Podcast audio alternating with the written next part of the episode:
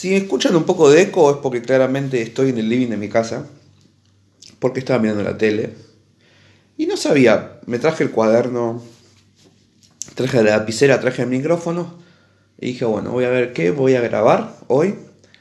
En un día lluvioso, feo, horrible, mal. Pero bueno, con buenas noticias. Porque muy poca gente lo sabe esto. Eh, creo que es momento de decirlo. Eh, bueno, mi mamá hace dos semanas dio positivo en coronavirus. Y bueno, gracias a Dios ya tiene el alta. Ya,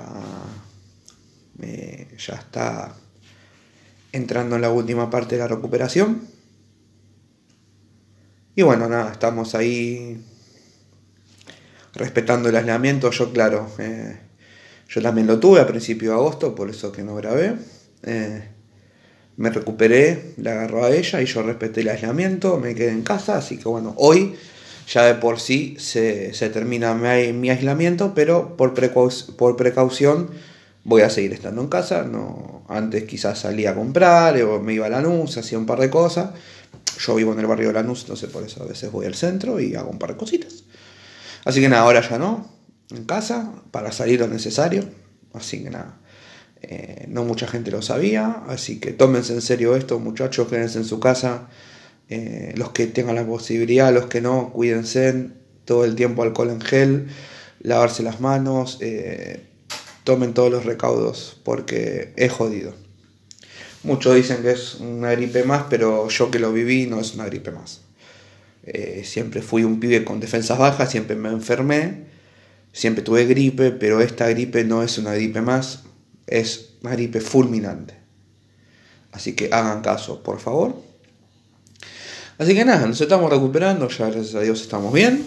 Eh, hemos gastado mucha plata en medicamentos. Hay mucha gente que nos ayudó económicamente, porque no, claro, yo no estoy sin trabajo, con lo de ella no alcanza, así que bueno, gracias a esas personas que sé que no van a escuchar este podcast porque no suelen escuchar. Pero bueno, les agradezco, ellos ya saben, así que nada. Estaba viendo que grabar, pasaron muchas cosas, no voy a grabar, no iba a decir nada del tema Messi. Eh, ¿Para qué? Si mucha gente no le gusta el fútbol, entonces por no yo para mí eh, ya creo que ya era un ciclo cumplido ya hace mucho y nosotros pensábamos, toda la mayoría pensábamos que, se iba a retirar en el Barcelona, pero bueno, nada, eh, una lástima, una lástima para los fans del fútbol. Yo no soy ni fan de Messi ni fan de Barcelona, pero calculo que la gente que es fan de verdad debe estar mal, así que nada, eh, una lástima por ellos. Así que bueno, nada, Sí, muchos casos de COVID. Esto es verdad, gente. No sé por qué hay gente que no cree en esto. La verdad, no, yo no los entiendo. Muchos casos en la tele. Ahí está. Los no esenciales, que son los de la tele, se terminan enfermando. ¿Me entienden? O sea, todos estuvimos. Para mí, tienen que sacar todos los programas en vivo del aire. Lo único esencial que yo iría en la tele es el periodismo, son los noticieros, ni siquiera los periodismos de fútbol. O sea, ni siquiera los programas deportivos, yo creo que los noticieros que llevan las noticias, crónicas C5N, TN, esas personas son las únicas que deberían trabajar en la tele. El demás programas como El Cantando y el Juanita Vial y todas esas boludeces, todos esos programas idioteces que ya de por sí nunca tuvieron sentido, no, no, no tendrían que estar en el aire arriesgando a conductores, productores, camarógrafos, vestuaristas, maquillistas, maquillistas maquilladoras, eh, los mismos participantes. Y, yo creo que son programas que no deberían estar. No deberían estar al aire para cuidar a la gente. Así que nada, eh, eso. Eh, me parece a mí. Así que nada, cuídense, cuídense, paremos la bocha y tratemos de de pensar un poco en, el otro y cuidarse, a cuidarse. Así que bueno, no sabía de qué iba a grabar, este va a ser un, bueno, esto fue un panorama, un pantallazo de lo que me pasó este mes, agosto fue un mes de mierda para muchos, para mí también. Así que bueno, fue mi cumpleaños, me peleé con la chica que me gustaba, entonces un montón de quilombos que preferimos olvidar. Y para seguir adelante con esto, eh, lo que sí me llamó la atención, que yo el último podcast que hice fue sobre la fiesta Brecht, que bueno, recomiendo que lo escuchen, está muy bueno. Este, lo, pueden encontrar acá en Spotify o allá en YouTube. Eh, o acá en YouTube y allá en Spotify, para los que me escuchan en todos lados. Eh, van en, YouTube y en Spotify. Está muy bueno. Eh, primero infórmense lo que es la fiesta Brecht, porque la mayoría no sabía.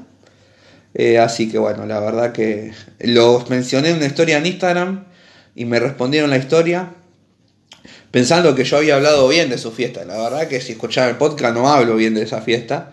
Eh, los critico, pero bueno, ellos se ve que no lo escucharon, me pusieron un corazoncito. Espero que cuando lo escuchen se den cuenta que, que, estoy en contra. No, que estoy en contra, sino que, hagan lo que quieran.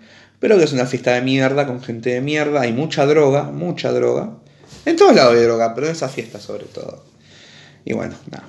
nada. ¿Qué, se puede esperar de la gente que va a la Breche o que escucha a Casu o a María Becerra? No se puede esperar nada de ellos, gente, así que... Igual gracias por mencionarme sus historias. No, no mencionaron. No, yo los mencioné y le puse los me gusta. No, no me mencionaron, ahí está. Entonces hubiera sido mucha fama para mí, claramente.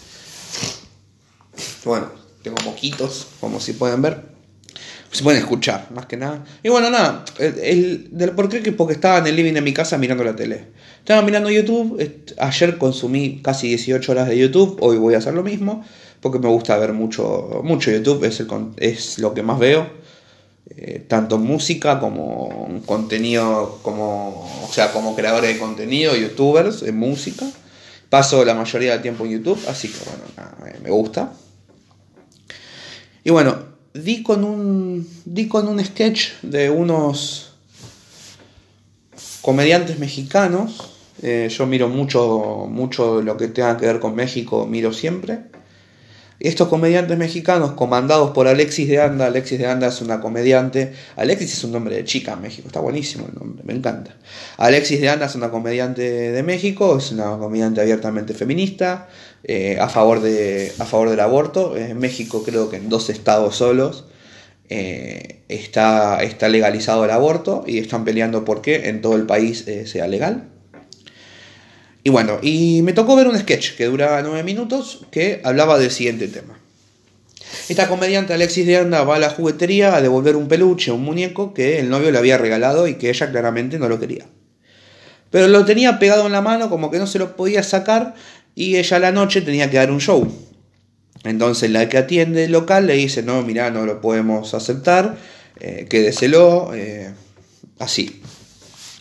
Entonces, como Alexis se veían tan insistentes, la mina que atiende la juguetería llama al gerente para que le explique a la misma chica, o sea, a la misma comediante, que no está permitido, que no estaba bien visto devolver el juguete. Y ella reclamándole que no lo quería, que, no se sentía preparada para cuidarlo y que lo quería devolver.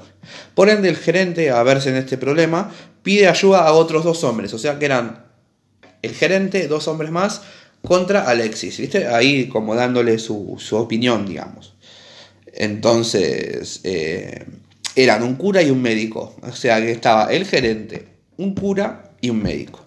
Los tres se reúnen y en eso que se reúnen, que estaban hablando y cuando llegan a la decisión de que no pueden tomar el juguete como, o sea, que no lo puede devolver ella, llega una pareja gay a la juguetería.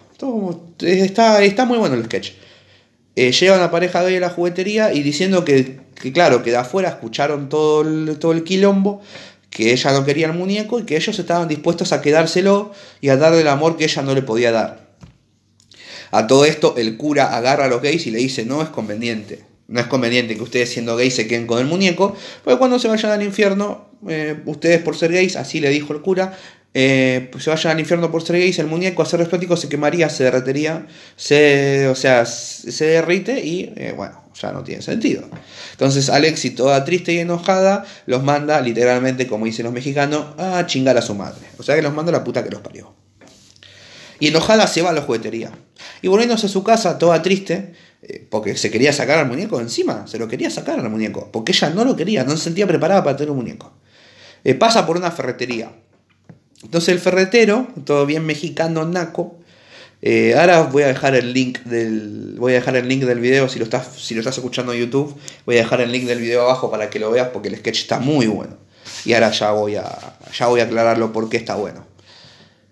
Voy a ver si está grabando esto porque capaz que no está grabando. Ah sí está grabando. Olvídate que está grabando piola Entonces, bueno, el ferretero ve el problema de lejos, ya que estaba adentro y, ah, la, y la, comediante estaba afuera, tratando de sacarse el, el, muñeco, le dice, venga, venga, manita. Ese es mi acento mexicano. Le dice, vení que acá te lo podemos sacar, te lo podemos extraer. Va a ser difícil, pero acá se lo hacemos. Entonces Alexis, desesperada, accede y pasan al fondo de la ferretería y proceden a extirpar el muñeco pegado de su mano. Una hora después salen. Y al extirparse el muñeco, ella pierde una mano. Claramente el lugar no era seguro y hubo, mucha negligencia. Y ahí el sketch termina. Cuando termina el sketch, sale Alexis de Anda a decir que claramente el sketch hacía alusión al aborto, eh, al aborto, eh, el tema del aborto en México y claramente en el resto de Latinoamérica, capaz, porque capaz que la, que la mina esta, que la comediante esta tiene mucho conocimiento de lo que está pasando acá en Argentina, ya que todavía sigue siendo ilegal, que no lo prueban, bla, bla, bla. No me voy a. No voy a meterme mucho en esto porque es un tema en el que yo no estoy. No estoy capacitado a opinar. Es algo que no.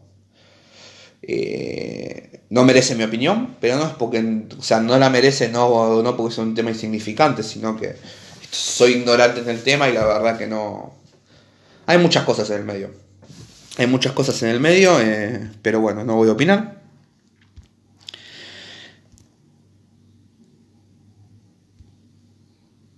Perdón, eh, perdón, perdón. Vi, algo que no. Bueno, no importa, perdón. Eh, entonces, ¿dónde estaba? Sí. Bueno, hablaba del aborto. Entonces, que claro, claramente sabemos que la juguetería representa, representaba la juguetería al principio, representaba una clínica privada, una clínica privada, esta, o sea, legal, eh, donde ella quería devolver el juguete, o sea, quería realizarse el aborto. Y, la mina que atendía la juguetería esta llama al gerente, que viene con el cura y con el médico, y digamos que el gerente representa a lo que vendría a ser el Estado, eh, eh, la religión y todo lo que es la salud. Y por eso claramente le dicen que no. Eh, a ella le dicen que no. Y, por eso, bueno, le, le, le, niegan el aborto. Entonces, por ende, cuando ella sale de la juguetería, pasa por esta ferretería que vendría a ser una clínica ilegal donde se practican abortos, que corren muchos riesgos corre muchos riesgos, por eso en el sketch, al, sacarse el muñeco que tenía pegado en la mano, Alexis de Anda pierde la mano, porque no era seguro, ¿me entiendes? Es así. No sé si me llegaron a entender, el sketch está muy bueno. A lo que yo quería llegar, y ya cierro con esto porque ya se me está haciendo largo el, episodio de hoy, eh, claramente es que si acá en Argentina tratáramos el tema con un poquito más de humor, porque acá se juntaron comediantes que hacen comedia, que hacen humor ácido, que hacen humor negro, pero tienen bien claros sus, sus posturas. Y acá en Argentina se haría eso. Yo creo que el tema, yo creo que no, que no habría tanta grieta entre la gente. Yo creo que si se tomara con un poquito más de humor, con un poquito más de calma, eh, llegaría a buen puerto. Pero bueno, nosotros seguimos estando años luz de muchos países de Latinoamérica que están por encima nuestro en ese sentido, digamos, en el sentido de tomarse las cosas tranquilos. Es un tema sensible, lo sé, pero hay diferentes maneras de manejarlo, ¿no? Todo, o sea, acá no.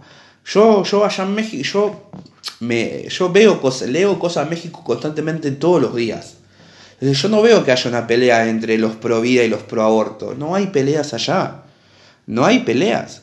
Es así. Yo no estoy ni a favor ni en contra, yo lo miro desde un, desde un lado neutro, pero si el tema se tratara con un poquito más de humor, si el humor tuviera un poquito más de lugar acá en este país, no habría tantas peleas, no habría tanta disyuntivas, no habría tanta grieta. Así que por favor, si vos estás escuchando esto y estás a favor o no, trátalo con un poco más de humor, trata de hablar con la gente, eh, muestren sus puntos, pero siempre desde un lado pacífico, no recurrir a la violencia ni, al, ni a la agresividad, ni a hacer sentir menos a la otra persona. Este sketch está muy bueno, lo vi porque tiene humor y lo trata con humor, pero al final hay un mensaje serio. Así que espero que miren este sketch que está muy bueno. Ahora se lo voy a dejar el link acá abajo en la descripción y ojalá que en un futuro podamos, podamos ver algo así de humor en Argentina porque en estos tiempos hace falta muchísimo humor. No sé dónde están los comediantes de Argentina. Eh, a la hora de hacer eh, comedia con Comedy Central son los primeros, pero para ahora, para ahora que, ahora que los necesitamos, no hacen nada. Así que tratemos un poquito de. Tratemos de, de hacer reír a la otra persona. Porque al fin y al cabo es comedia. Así que bueno, muchas gracias por escucharme. Cuídense, tengan cuidado. Así que nada, eh, gracias y ya nos estamos viendo en otro episodio.